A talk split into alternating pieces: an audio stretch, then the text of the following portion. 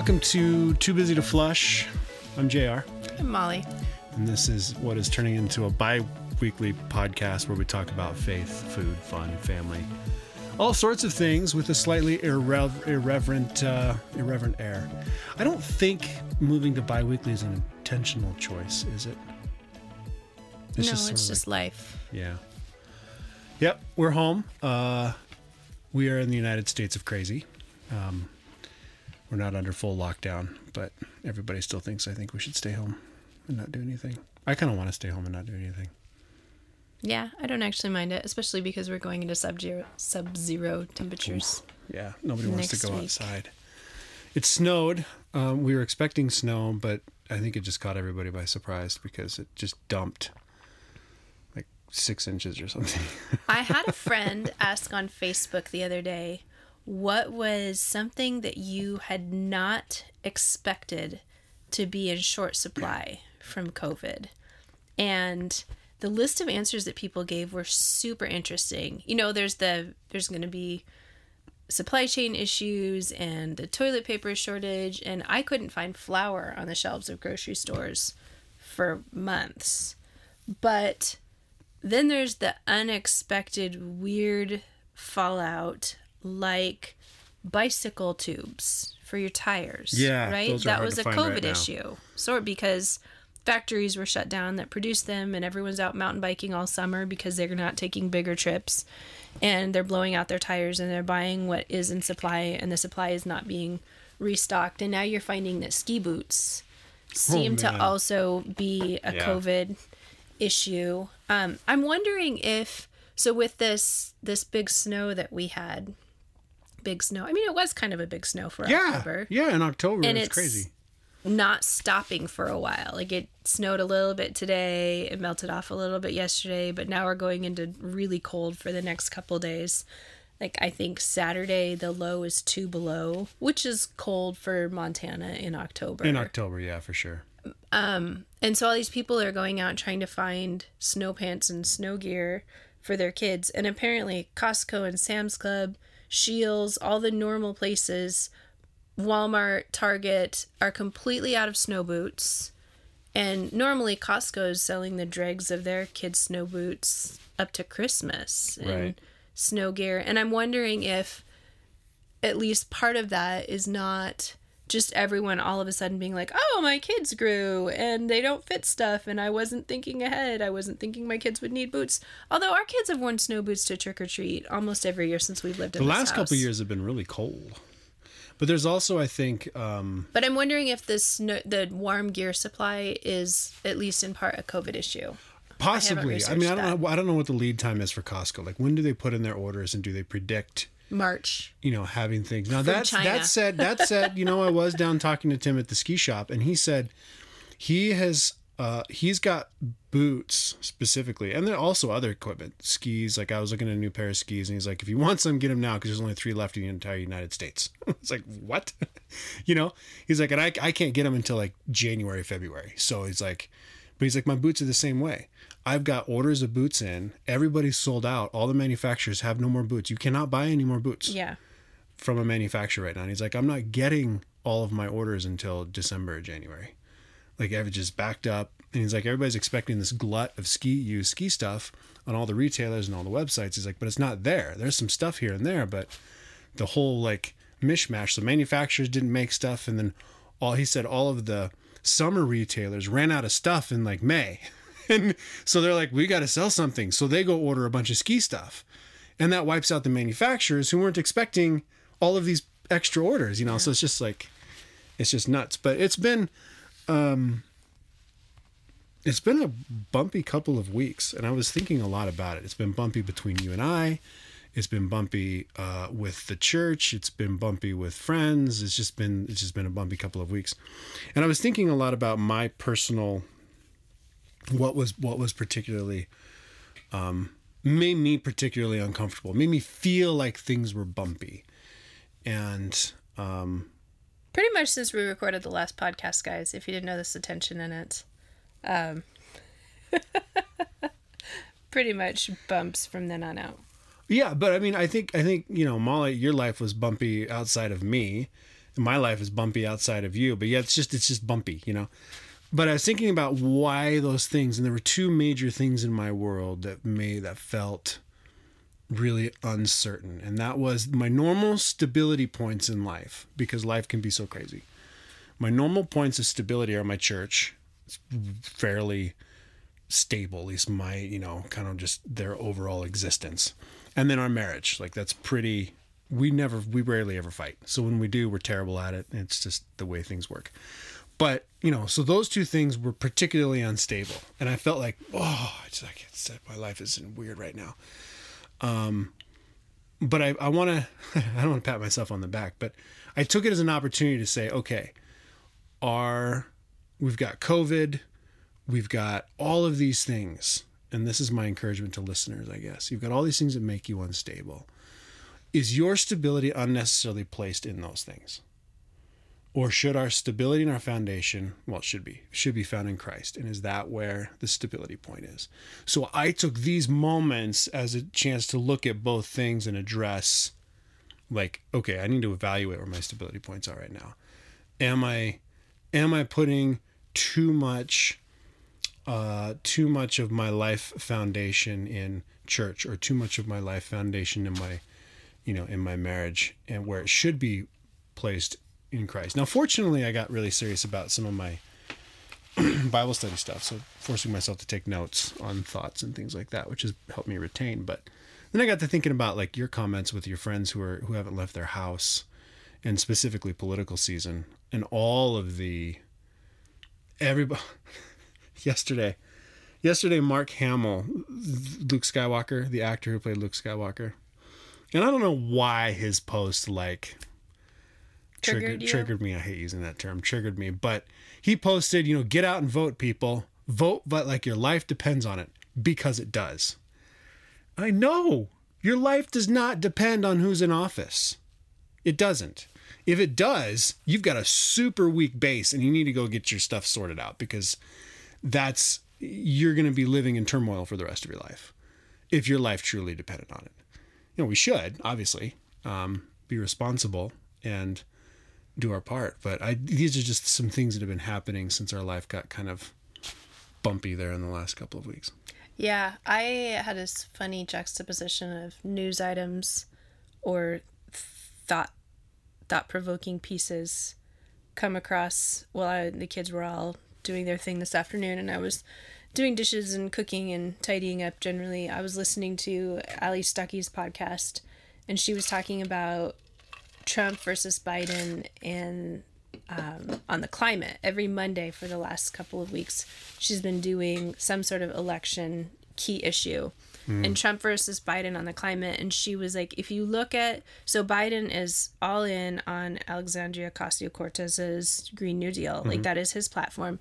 And a ton of the platform is is essentially leveraging the climate issue into taking control more control of our lives more government control of our lives so for example part of the climate his climate platform is a guaranteed universal income what does that have to do well this is what it has to do Yeah, what does it have to do with the climate? That's confusing. it's it, well because um, it's kind of like if you're sexist, you're also racist. Um, those two things just go together now. Um, climate and the economy go hand in hand. You, you're you're ignorant and not forward thinking if you don't recognize that those two go hand in hand. And so one of the things that she said, you know, you're I was thinking of this when you said vote like your life depends on it because one of the parts of the platform is eliminating something like 5 million jobs in the energy sector. well, no wonder they need a universal It, income. w- yes. um, in well, and then it's um, so in this platform by 2050, every house has to meet certain green standards. Complete elimination of natural gas and nuclear, which is bizarre to me because nuclear is a zero emissions yeah. Energy I mean, there's the waste issue, but they seem to have kind of solved for that a little bit. somewhat. Um, The super deep lake in Idaho. Yeah. Um, but you know, you look at California and California has this like new cars aren't going to be able to have emissions by what I mean it's like 2025 or 2030. It's Yeah, really it's really soon. soon. Um, and California doesn't even create enough electricity to keep. I mean, they're having brownouts every summer, and then you consider that every new car on the road is going to be taking energy off that grid. They apparently parts of California import like eighty percent of their electricity from other states, from like Nevada, and from neighboring states. Because they can't even produce enough. So yeah, so then people Anyway, won't so- drive. well, no, no, this makes sense. So people won't drive. So then you know, so then they can't get to work. But they. But, So if they're not, and then they can't have jobs if they They- can't work. So then they need the income exactly to live. but they're also getting like priced they're getting prices. priced out of housing they're getting priced out of housing because nobody can afford to retrofit they're getting priced out of so then all these car dealers that sell car manufacturers car dealers they're all like that's part of the projected jobs list anyway i didn't really want to talk politics tonight but so in a sense like so ali was like look you know it, on the one hand have a firm foundation of god is sovereign god is in control not whoever is president or whatever party wins the Senate and the House. But at the same time, this isn't just 5 million abstract jobs. These are 5 million people and their livelihoods and their families and the mental well being that goes with having a steady job and predictability.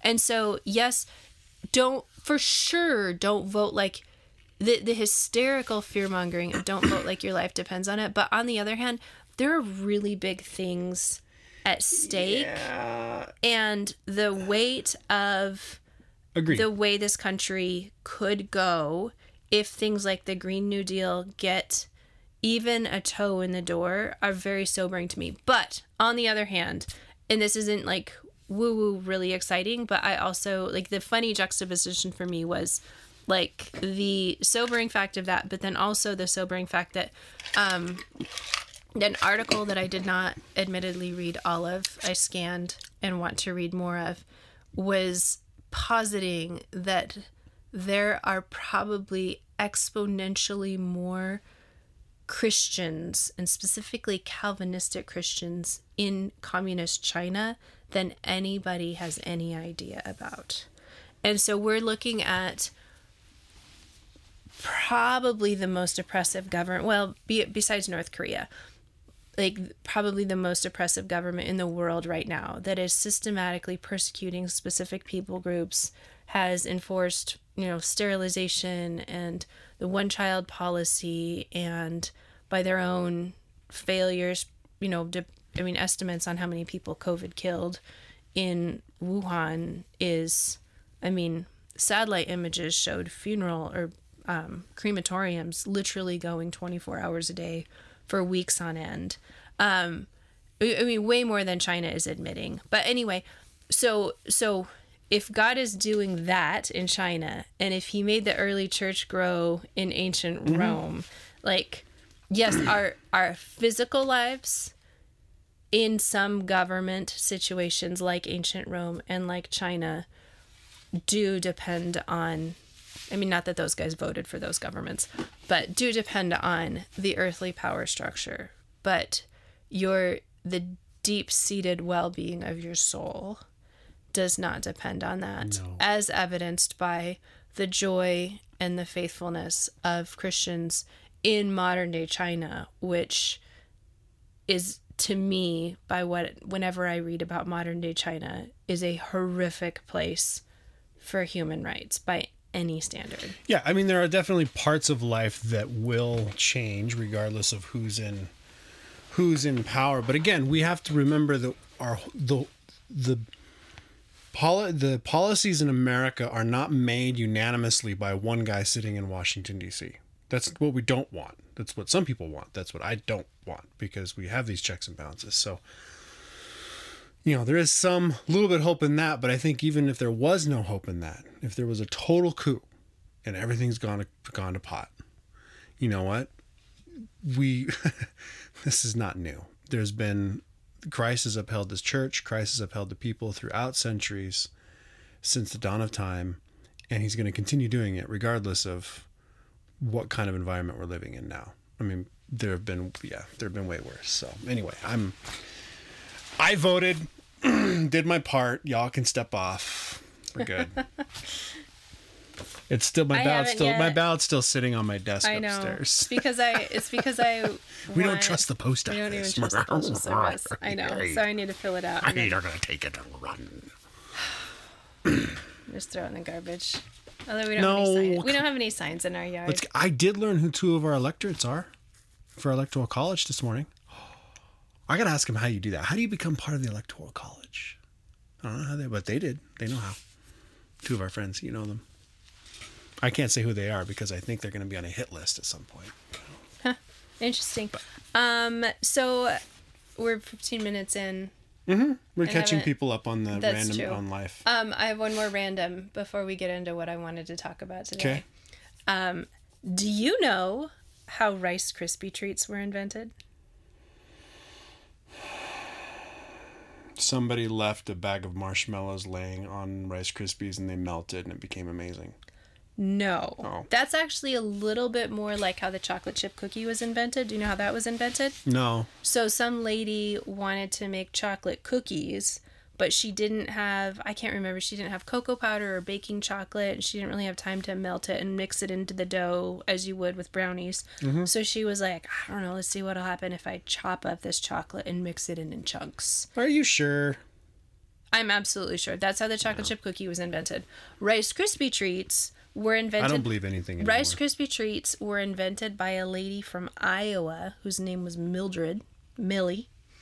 And she, by all accounts, in an age where women, I don't even know if women could vote, but women weren't really supposed to work and whatnot. Um, she excelled in college and was recruited by the Kellogg Company. So she went to work for Kellogg in Battle Creek, Michigan, which I feel like I might have heard this I would drive through Battle Creek when I I flew home Mm-hmm. when I went to Hillsdale. I would fly home out of um, Kalamazoo and park my car with, with friends in Kalamazoo because it was the same distance from Kalamazoo or from Hillsdale to Detroit into Kalamazoo, and it was like the Detroit airport versus smaller than the Billings airport. So Mm-hmm. and same prices. So I would drive through Battle Creek on my way to Kalamazoo, and Battle Creek is where Kellogg's is headquartered and Kellogg's, like many places like Campbell's and whatnot, had a test kitchen where they would develop recipes and then promote them to people to promote using their products. So Millie, This is a great recipe now. How do we make it last on the shelves for eight months? no, no, no, no, no. Um, And then they add all the It's the to it. same way that that green bean casserole was invented. That I was actually that one, invented yeah. in a test kitchen to get people to buy. I mean, if you look like the Mm-hmm. During, like, World like War the II era. crumbly onions are the the same company that makes the canned soup. Was it post World War II that the green green casserole came out? The green bean yeah, casserole. I think it probably. was like post World War so so the Rice Krispies were invented, and then Millie uh, her, apparently her first recipe involved corn syrup and molasses, and like cornflakes or something, and then she eventually uh, used marshmallows for the sticky substance. And the frugality and simplicity of recipes of those days, just like a handful of ingredients, right? Marshmallows, butter, or margarine in those days um, and the cereal. And apparently, she she and some other gal created this recipe in like the mid 1930s, and it has been on the Rice Krispies cereal box ever since. That's because they're amazing. yeah, yeah. Anyway. Since Lily, I'm gonna tell Lily that Butter makes everything better. About that, um, when she makes you your giant batch of them for your hunting tomorrow. Um, so what I wanted to talk about today was uh, just books that we have been enjoying reading, and you loved this Anthony Ryan series so much. Oh, I didn't love it, love it until um, he actually released a whole different series with the same character, and then it just became outrageously amazing. Well, you I were can tell why listening at to it point. on Audible. Uh-huh. And ended up buying special editions as Yeah, after I listened, no, after I listened to everything on Audible, I've got a, I've, I, the bookshelf out there has a section of books. When I was mm, twelve, I was introduced to a book called The Paradise War. It's part. It's the first in the Song of Albion series trilogy, written by Stephen Lawhead, and he is uh, he's on record as being a believer. He lives in in um, the UK. He's no, he might be up in the Isles somewhere. I think he's Irish. Uh, no, I'm sorry. He teaches at Oxford, so he's British. Um, but he writes primarily fantasy, very allegorical, deeply allegorical. This series was deeply allegor- allegorical with uh, the Christian walk, uh, having a savior um, that sacrifices himself for the people, kind of a savior, God King. Um, anyway, I've collected all of his books over the years. One of my favorite series by him is actually, well, my favorite book by him is By- Byzantium, but he's got a couple on the Crusades, um, and then uh, he's got uh, a whole series on Rob, uh, the trilogy on Robin Hood, Robin Hood Tuck, and a few others. So anyway, this He's from Nebraska. I think it, no. He he, No? he teaches in the UK. Oh, okay. Thank you. That there we go. So a I've got a, I've got a whole writer. I've got a whole bookshelf of his stuff in hardback. So I've collected the hardbacks, and I've got a few other hardbacks over over there that I like, and I just I, I like the hardbacks. So um, that said, when I read the last book by Anthony Ryan in this series, I it was blew my mind so much I had to go buy all five books, but they have to be the same generation books. So I've got to have the same the same release, the same cover release, and I think I've got one. I think it's the first, the first edition uh, hardbacks. Uh, these might actually have been done in. He's British too. These might actually have been done in. This is the U.S. version, but anyway. So I interrupted you. You were Well, making, no, you were saying I just, they're um, not special editions. They're just you you had a couple of moments listening to the audiobook where you of these Anthony Ryan books Uh-huh. where you were like if he's not a believer he's channeling that god-shaped vacuum Oh man. in our hearts so hard it's hard to believe he's not a believer Yes, yes. So this the the story. Um, I picked up the first one. I think on Audible. I've listened to them all on Audible. Um, it, I became a huge fan of Steven Brand, the narrator. But um, I picked the first one kind of at random. Um, it sounded mostly interesting. I was kind of in the mood for a fantasy and looking for a new kind of series or something that I could kind of dive into. And um, it's called The Black Song.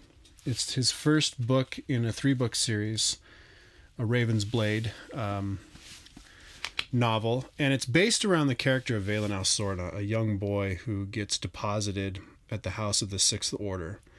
He lives in a world where there are six orders, and they keep the faith. And the faith is kind of a nebulous religion. And there's a lot of different religions in the book, and they all kind of vie for power.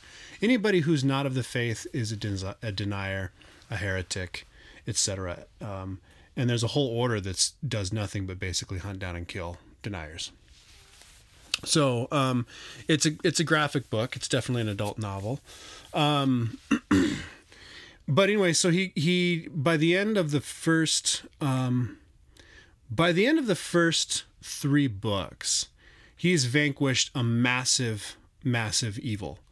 Um, and kind of the thread through the whole book is this is this um, is a wolf. A wolf follows him. A wolf will occasionally rescue him. Comes out of nowhere, disappears again. Anyway, he denies the faith at the end of the first book. He's like, I, "This is this is this whole this whole thing is a crock." It's it's very analogous to me of the old Catholic Church in the medieval period before the Reformation kind of split off. You know, they were they were using uh, they were kings were using the faith to garner more money, more power. You know, Catholicism was you know lining their pockets with confession money and praying for praying for the dead and you know all that stuff. So it's kind of analogous to that. So he ends up leaving this faith, and um, but he's he's he seems to be called to defend against a massive evil in this book, and so he defends this massive evil. So moving on, um, I'll I'll leave that there. So kind of those those two threads are kind of going through the book. So then I get to the next. So then uh, Ryan releases uh, a Raven's Shadow, um, two book series. Same character takes place after the third one. and um, I'm holding the the fifth one right now. And again, it's another it's another great it's another great evil, but it's tied to the evil of the first one. So it's the same. We're talking the same mono, the same pliths the same stones where you know they garner they give people like supernatural powers and a few other things but the wolf calls him again and he's like i, I have like i have to go you know follow this wolf. And he's actually got um, in the first book he's got the whole kind of the whole thing is this song he's been given. It's called the blood song. And it basically gives him some guidance and intuition. Anyway he loses it. And the one he gets back is is a lot darker. So it's the last book is a lot more violent. Anyway, long story short, the villain in the last book has has essentially put his hand on the stone um, and garnered his own song, and is is a little bit the antithesis of of the hero in the book, Vaelin. Um, and so he goes on a rampage because he starts he thinks he's God. And uh, as you work through the as as I started working through the book, all the threads from the first three books started to coming together a little bit, and it, it kind of appears. Um, well, it goes into a little bit more detail, and I'll actually the two quotes that really stood out to me um, towards the end of the book. Vaelin is talking with um, with a woman who served under a a princess that has been around for generations. Just uh, she's got her own gift of long life or something like that, and um, uh, her name is the Jade, uh, the Jade Princess, and she said, um, where was it at? I just I had it marked. um, she's talking to Vaelin. She says, um, but she did know two important facts, perhaps the most precious knowledge she had acquired in all her many, many years. She leaned forward, expression intent, speaking with simple, unvarnished honesty. The tiger wishes us harm the wolf wishes to prevent that harm. So it has ever been. So far as any can tell, it will ever be. So, in, so the, the tiger becomes the opposite of the wolf. And the villain in this particular book is being guided by this tiger. And the tiger seeks to consume and just destroy. And uh, the wolf is what Vaelin represents. So obviously they clash at the end of the book. So as we get to the very, as we get closer to the end, um, through a variety of circumstances, they are essentially bringing about. He and his cohort are bringing the wolf. They don't know what's going to happen, but they they feel like they have an idea what the there's. It's a long story, but they've got this dust right. So they bring this wolf into existence, um, and right before that happens, as they join hands and they're all kind of like, you know, the the powers that he has. Long story. Anyway, what happens here the, at, is right before he puts his hand into the dust. He said, uh, you know, they all they all grasp hands, and I'll, I'll just read this section right here. It makes a little more sense. With the chain complete, the river of strength began to flow, and Vaelin shuddered as it filled him, drowning out the black song, but also bringing with it a dangerously seductive perception of infinite potential. All the varied gifts of those he touched, merging and blossoming within him, birthed a near irresistible impression of invulnerability. What need had he of mere dust when power like this was in his grasp? With this he could crush the dark blade like a bug, render his army to shreds, stride across the sea to the merchant realms and take them, make himself a king above all kings, no longer obliged to suffer their jealousies and petty games. Be more than a king, be a god. The word emerged from between his gritted teeth as a furious hiss, accompanied by a surge of self disgust only partially mitigated by realization. This is what Kehlbrand felt when he touched the stone. All the gifted souls of the Stahlhast priests had fed to the tiger over so many years a huge reservoir of power. That's what the tiger's that was the tiger's true gift. The delusion of godhood made real. And I was just like, "Oh, the whole thing, he's being deceived The villain, the true villain, is an eternal spirit deceiving, seeking to harm, and seeking to make people believe that they're gods. And he's the opposite. And I was like, boom, mind blown, right there. That's it, mind blown. So, um, yeah, I I absolutely love the book. It's again, it's not the series. He captured me originally. I mean, Steven Brand's a great narrator, but he captured me originally with his command of just language. He's an incredibly good writer. Like he just it flows. It doesn't feel stilted. It feels bereft, but very, um, very detail oriented, but not overly wordy. Like trying to read a Charles Dickens novel. Goes on for paragraphs. It's description. It's like, oh, shoot me now Or a the characters novelist. you know his love interest in the book he's always you know he's always Vaelin is always sacrificing what he wants to do and those he loves to follow this this call. The song is guiding him to follow the wolf. And he's always losing his friends. Like he's he's sacrificing his relationships his loves all this stuff. And um his his this is there's a really cool storytelling um, uh, tool he uses here. Vaelin's whole gift is basically death, right? So he's an incredibly great swordsman. He's renowned through the world as he's practically invincible. And the song, you know, it just he's he's done nothing but kill since he was a kid. And he was trained to kill. Like that's his whole hmm. thing. His love interest is from the fifth or the house of the fifth order, and they're the order of healing and so her gift she ends up ends up touching the stone through throughout the story. And her gift actually becomes the ability to take other people's uh, other people's injuries and heal them completely but it, it taxes her. And so you've got this juxtaposition of and you know she's been all she's been done was healing and fix and medical and all that stuff since she was a little girl. And so you've got these two these two people who are in love. One is is pure death and one is pure life and you know they clash obviously throughout but um, i found that you know i just i found that juxtaposition very very interesting that balance there um, so anyway In those some ways, though, that juxtaposition represents God's mercy and His wrath. Like right both of those characters are doing that for a higher good and at sacrifice of themselves. Right. Which is the Christ. Like that's the two side, the yin and the yang of who Christ Mm-hmm. is, is mercy and wrath. Right.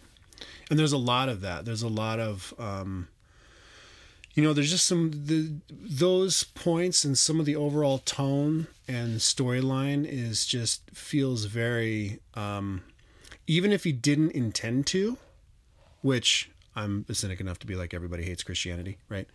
Um because he's he's not very he doesn't like religion at all. But there's a there's kind of this tone to everything he writes. It's like uh, you're either really freaking brilliant or like you just have an innate sense for the way the world- Redemption the way redemption works and the way redemption happens and and you know.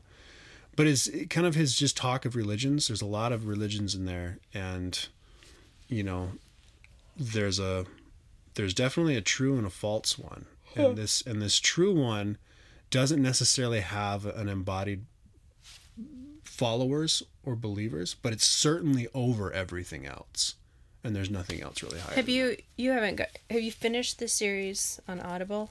yeah um, that's the last one Okay, and yeah. Mm-hmm. so you're finished with it. What are you going to read at night now? Oh no no I finished on Audible, but now I'm reading through it. I'm in this. I started the second book. I'm reading through them all on Oh, hardcover now. Oh, so I got all you- the I got all the hardcovers in. Forwarded for this into that. Oh, book. I've read that. I've read the whole series on Audible already. So my reading at night when I go to bed Is- I'm going through the series a second time, but this time I'm actually reading the books Okay. rather than listening to it on Audible. Okay. And he's you're in the written he's written some other really cool stuff. Um, he's got a Dragon Memoriam, Dragon Memoria, Draconis Memoria series that takes place in a different world with different characters, and um, he's got he, it's all kind of centered around drakes and a white drake that kind of rules and controls all. Um, and it's they have to it's a dragon and they have to kind of defeat it. But oh, the other the other um, note about this book very similar to real life. Um, the villains in the book, the evil magic in the book, the dark magic in the book, is very powerful, very visceral, and very upfront.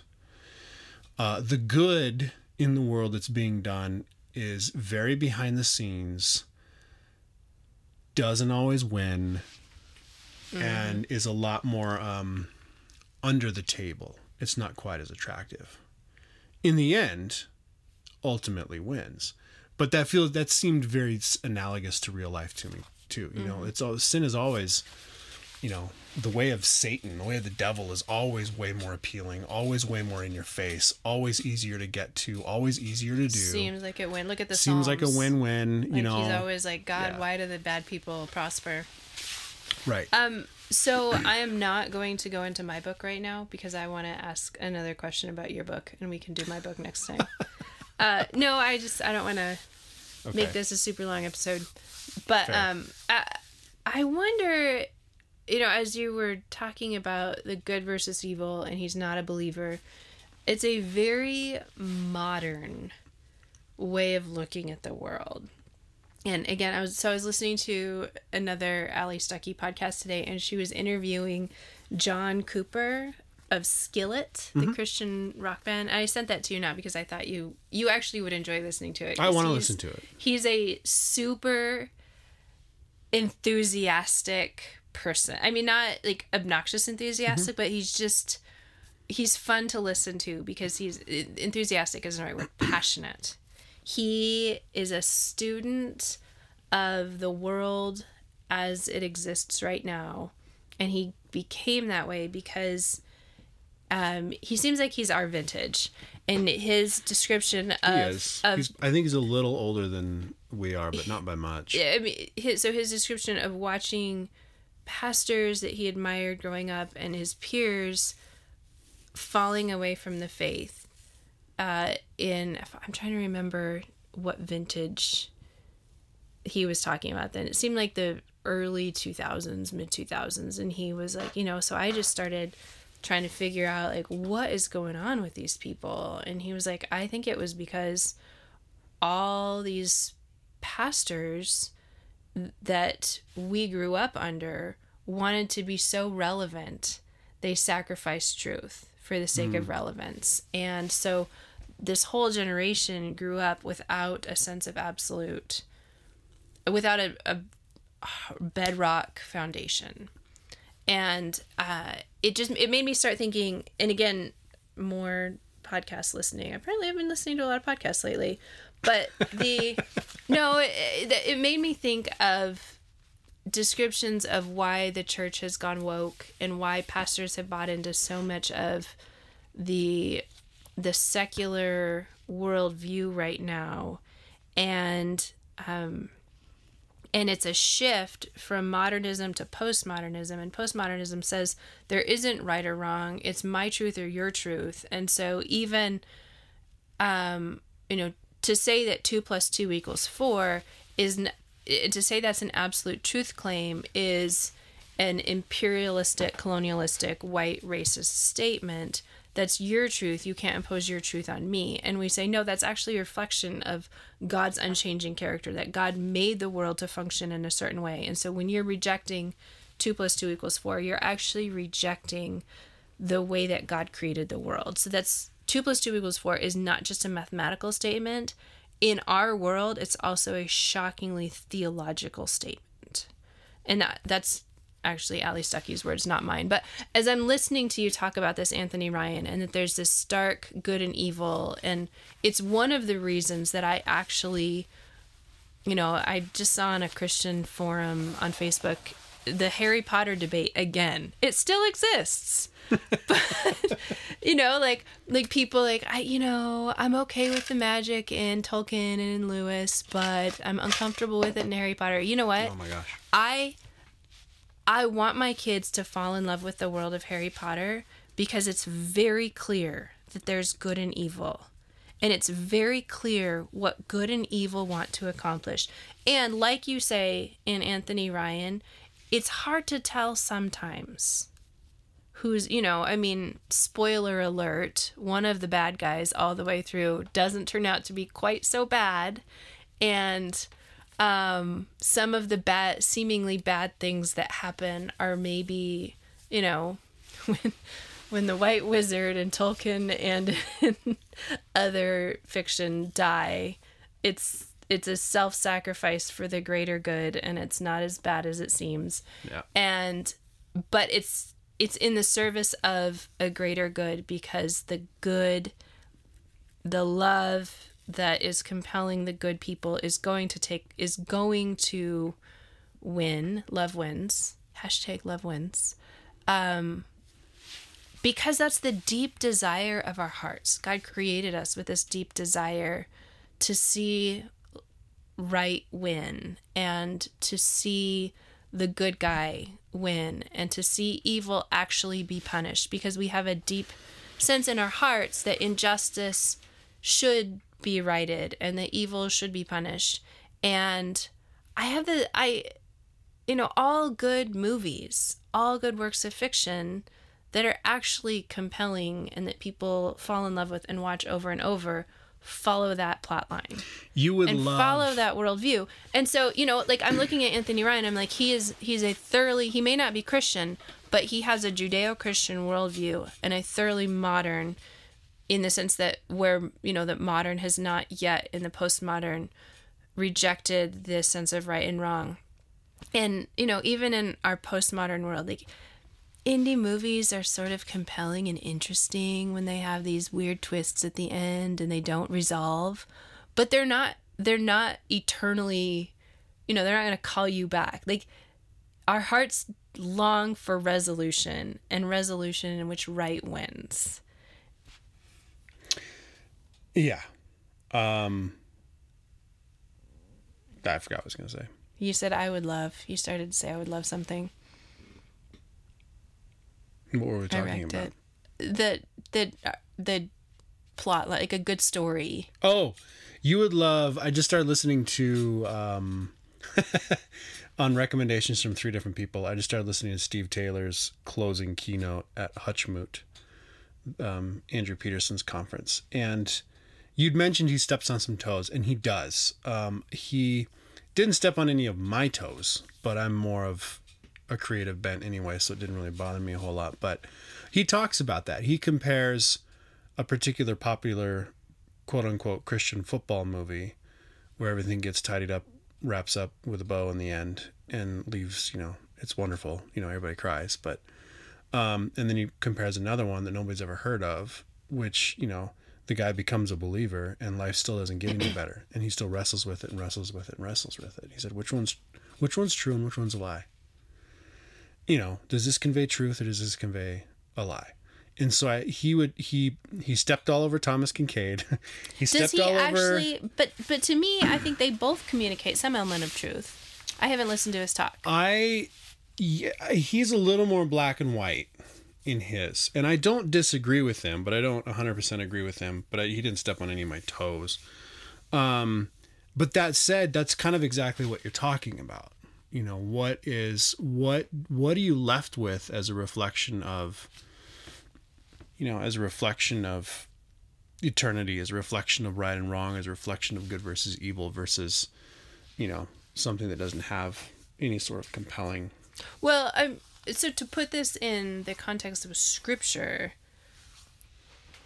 the Bible is not a complete story if it ends in the book of what's the last book of the Old Testament? I'm totally blanking. Malachi. I could start in Genesis and sing the Slugs and Bugs song to get to there, but so Malachi, isn't it? Zechariah, Malachi. Yeah. No. Yeah. Anyway, um, it doesn't. You can Google that while I'm talking, Jeez. guys. We're recording this at 10:30. you guys, my wife. I have two Bible degrees, and my wife has a master's. I could start with Genesis divinity, and get to it. and we can't remember right off It's the top of Zechariah. Malachi, and that's the Old Testament. Sing it again. Sing it, and then I can start at the beginning. And get Speaking of the- Andrew Peterson and all his friends, Um, but um, so the, the the story doesn't resolve there. right? the story resolves at the, the revelation where the king comes back and sets everything right and everything that has been upside down is right side up again and all evil is banished. And so the the entire arc of history is in a sense encapsulated in the story of the football player that everything turns out okay for. You know, and so I'm what I'm saying is it's Gets not a new truck, gets his wife back, gets his yeah, you know, it's a I mean country song. is that a country song played backwards? yeah. He gets his wife back, his dog back, his um, car back. I, no, so I mean, I'm I think that both of them are. I have to listen to the talk now, but I think in a sense both of them are true, and both of them are good storytelling because they both tell a part of the human experience and the longing within our hearts. yes. You know, so so the football player who becomes a believer and nothing changes and nothing gets better, that's he's living Psalm 89. You know, darkness is my closest friend. The end of the story.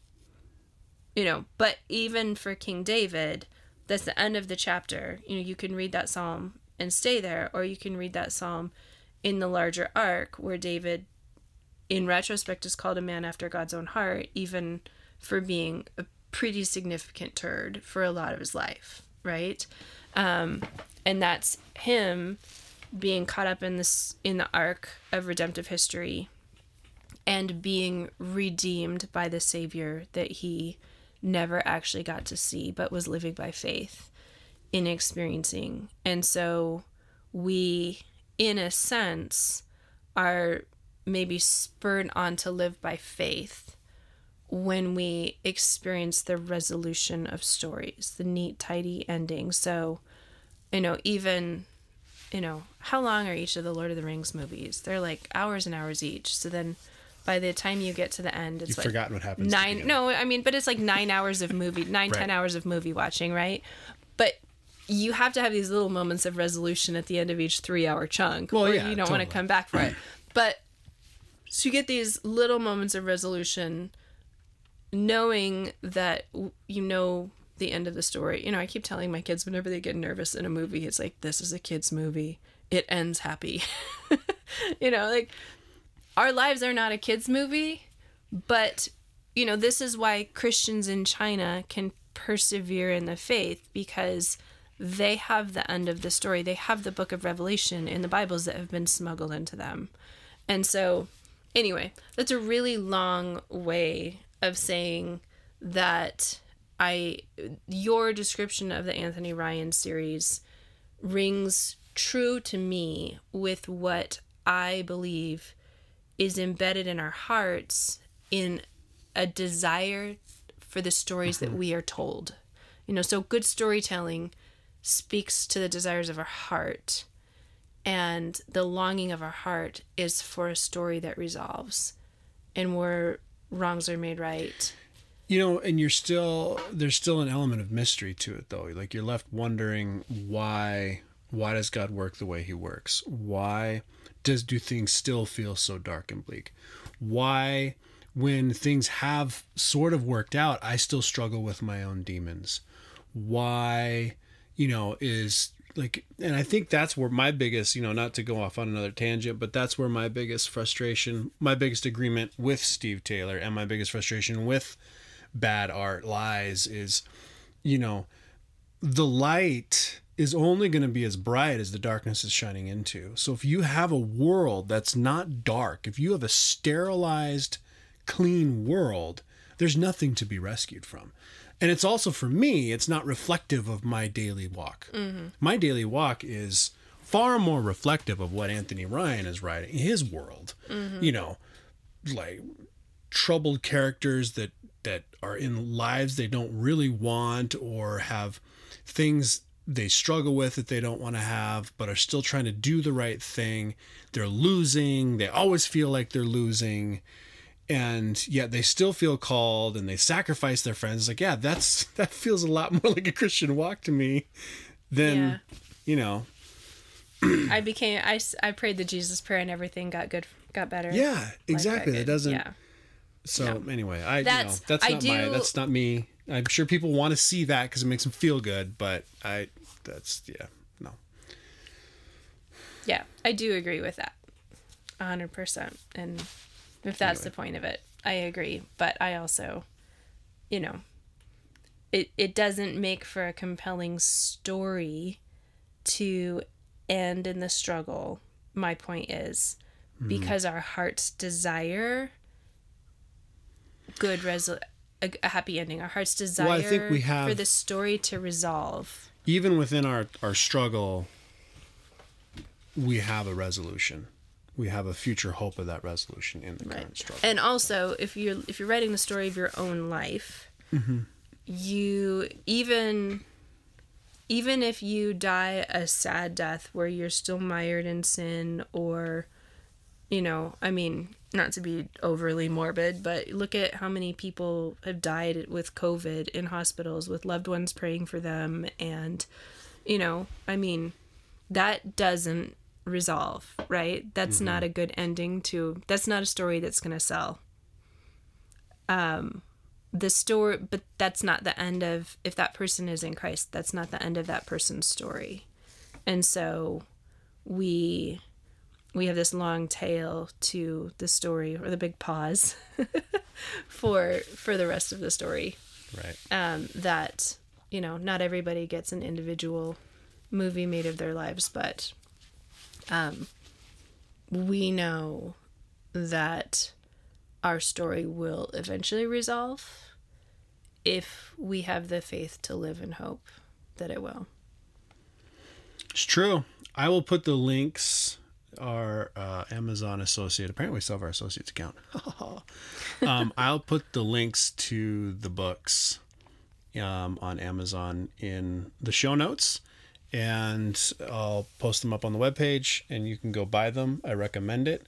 I recommend listening to them. I really recommend listening to them on audiobook. Um, but also, if you own the copies, there's something really nice about having a really nice hardcover book that you actually really in, like are proud to own. i like audible but i really like actually reading books Yes, I do too. So I'm going back and reading them again. But I mean, Steven Brand is like my new favorite editor. But I also think like if maybe if I didn't hear Steven Brand's voice on a series I didn't like, maybe I wouldn't have liked him because I feel like I feel the same way about Jefferson Mays, who narrated the entire Expanse uh, novel series, the one that's on Amazon. There's like nine books in that series. He he narrated all of them, um, and he's I love him as a narrator now, but I also associate him with a series that I like. But for the record, that series started out really bad. Like the writing was atrocious. Not like Ryan. Ryan's freaking he's a master wordsmith. So that said, um, I'll put the sh- notes. You should We'll, also put the uh, link to the Hutchmoot, Yes, I'll put the link to the Hutchmoot. which you have to buy before November 15th. I think they actually close access to everything November 15th, but if you buy it, you get access to their whole virtual conference between now and then, which would include this Stephen Taylor talk that you referenced just now. Yes, the one that ruffled feathers. He's really funny. But he ruffled he's always ruffled feathers. Like I remember when he came out with I Want to Be a Clone. Um, and some of the other stuff he was writing. He was writing stuff that had most people scratching their heads. Like, I don't hear any I don't hear him actually mention Jesus. I'm so confused right now. Um, so he's always thought differently. So that said, um, if you like us, um, please share us with your friends. I want to s- give a huge shout out to all of the people that email us, text us, or post up on a social media platform, usually Instagram, um, thanking us for the show or sending us comments or engaging with us on it. It's super fun.